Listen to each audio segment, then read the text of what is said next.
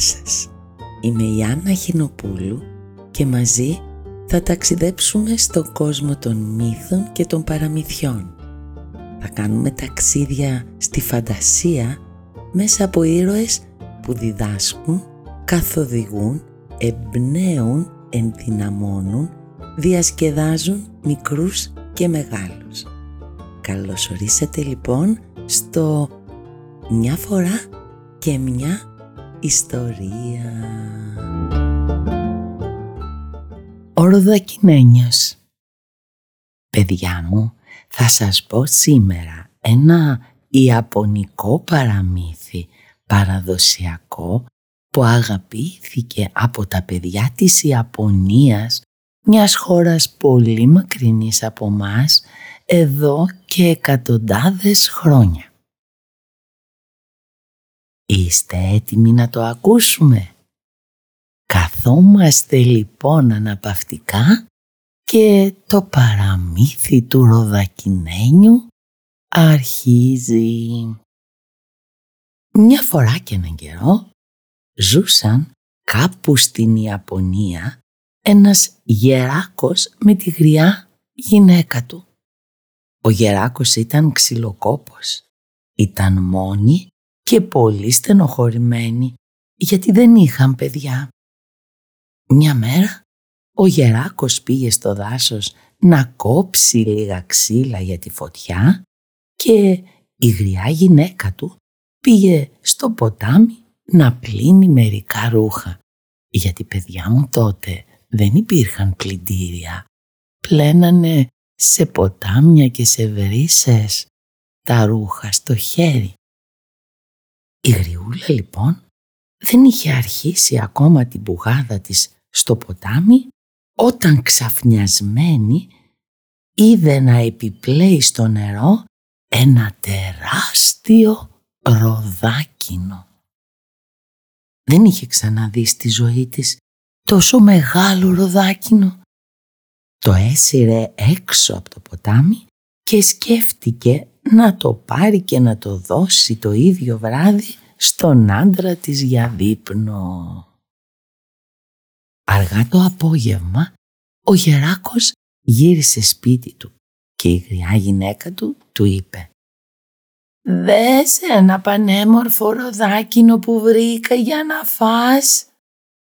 Ο Γεράκος συμφώνησε παιδιά ότι το ροδάκινο ήταν πραγματικά πολύ όμορφο αλλά ήταν τόσο πεινασμένος που της είπε «Ας το μοιραστούμε και ας το φάμε τώρα αμέσως».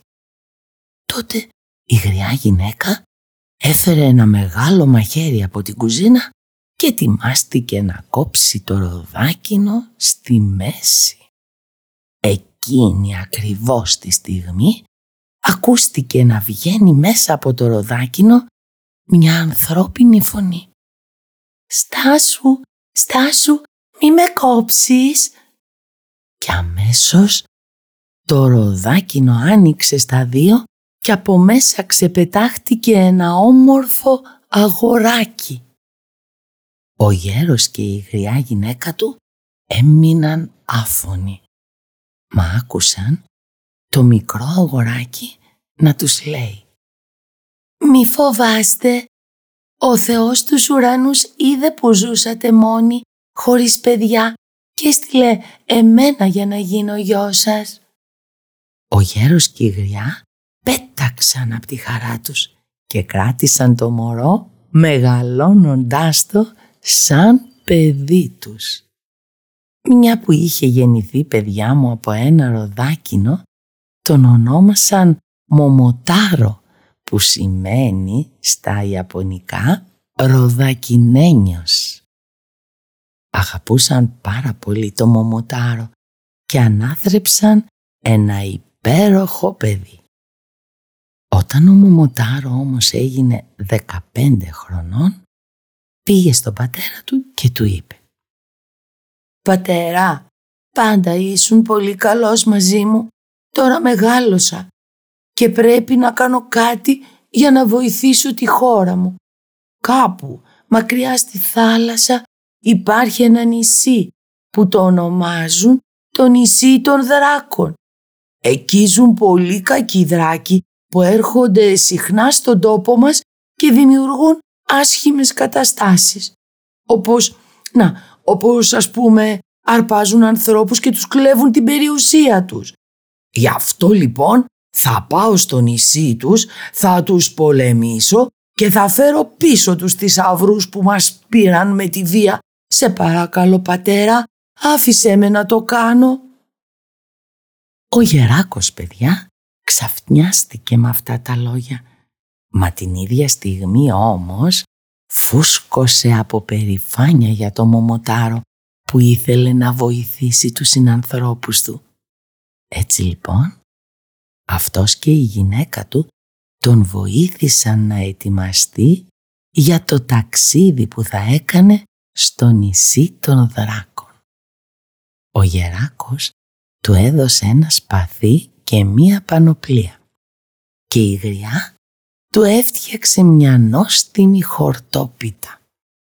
Ο Μομοτάρο λοιπόν ξεκίνησε αφού υποσχέθηκε παιδιά μου στους γονείς του ότι θα γύριζε πίσω όσο πιο γρήγορα μπορούσε. Ο Μομοτάρο λοιπόν προχώρησε προς τη θάλασσα. Είχε πολύ δρόμο ακόμη μπροστά του. Εκεί που πήγαινε μόνος του συνάντησε ένα πιτσιλωτό σκυλάκι. Το σκυλί γάβγησε στο Μομοτάρο και ήταν έτοιμο να το δαγκώσει, μα τότε εκείνος του έδωσε ένα κομμάτι από τη χορτόπιτα. Είπε στο πιτσιλωτό σκυλί ότι θα πήγαινε να παλέψει με τους δράκους στο νησί των δράκων και εκείνο αποφάσισε παιδιά να πάει μαζί του για να τον βοηθήσει. Έτσι λοιπόν, ο Μομοτάρο και το πιτσιλωτό σκυλί ξεκίνησαν οι δυο τους και πιο κάτω ξαφνικά συνάντησαν ένα πυθικάκι. Το πιτσιλωτό σκυλί και το πυθικάκι ήταν έτοιμα να αρχίσουν τον καυγά. Μα, μα αμέσως ο Μομοτάρο εξήγησε στο πυθικάκι ότι πήγαινε με το πιτσιλωτό σκυλί στο νησί των δράκων για να παλέψει με τους δράκους. Τότε, τότε το πυθικάκι ρώτησε αν μπορούσε να πάει μαζί τους. Κι έτσι λοιπόν παιδιά, ο Μομοτάρο έδωσε στο πυθικάκι ένα κομμάτι χορτόπιτα και το πήρε και αυτό μαζί του.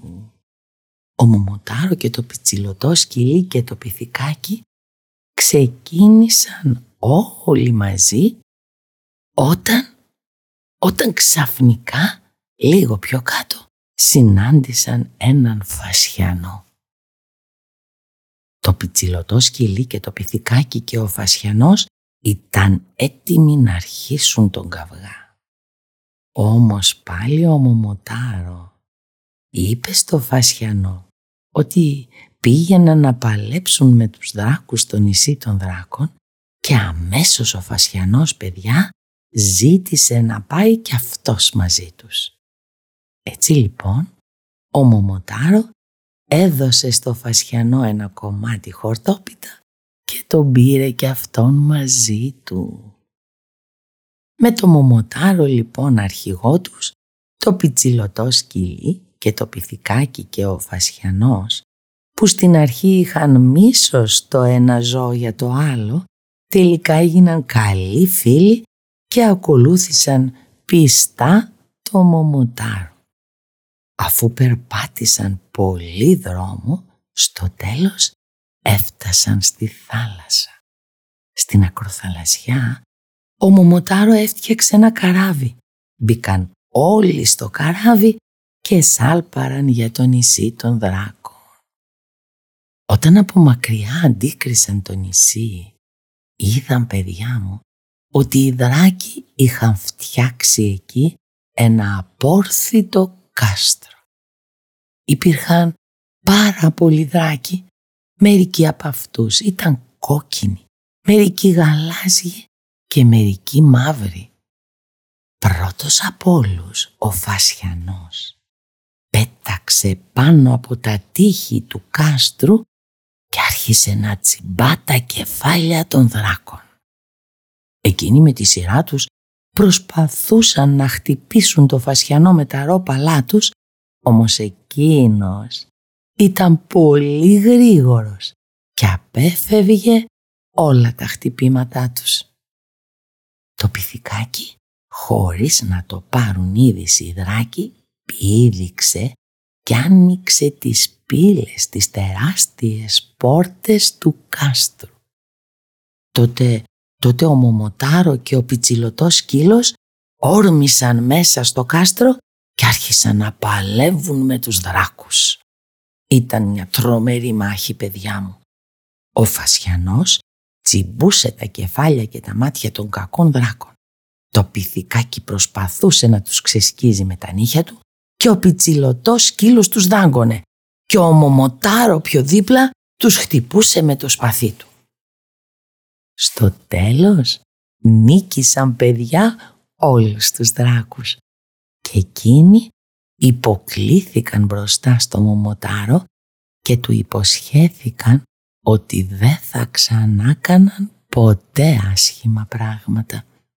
Έπειτα, έπειτα παιδιά έφεραν και ακούμπησαν μπροστά στο Μομοτάρο όλους τους κλεμμένους θησαυρούς που είχαν μαζέψει στο κάστρο. Ήταν η πιο όμορφη θησαυρή που μπορεί κάποιος να φανταστεί. Υπήρχε αμέτρητο χρυσάφι και ασίμι και πολλά πολύτιμα πετράδια. Ένα αόρατο πανοφόρι και ένα καπέλο και ένα σφυρί που όταν το χτυπούσε στο έδαφος αμέσως ξεπηδούσε χρυσάφι όπως και πολλά άλλα και θαυμαστά πράγματα. Ο Μομοτάρο και οι τρεις βοηθοί του τα μετέφεραν όλα στο καράβι τους για να γυρίσουν πίσω στο τόπο τους. Όταν ξαναβγήκαν παιδιά στη στεριά, πήραν όλους τους θησαυρούς και τους πήγαν μέχρι το σπίτι του Μομοτάρο. Πόσο ευτυχισμένη ήταν ο Γεράκος και η γριά γυναίκα του που ξαναείδαν το γιο τους να γυρίζει ζωντανός από το νησί των δράκων. Όσοι είχαν χάσει πράγματα μέσα στα χρόνια που τους τα είχαν πάρει οι δράκοι πήγαν και πήρανε. Αλλά τώρα πια ήταν πολύ πλούσιοι με όλο αυτό τον θησαυρό ο Γεράκος και η γριά γυναίκα του που είχε φέρει ο Μομοτάρο και έζησαν όλοι μαζί πολύ πολύ ευτυχισμένοι.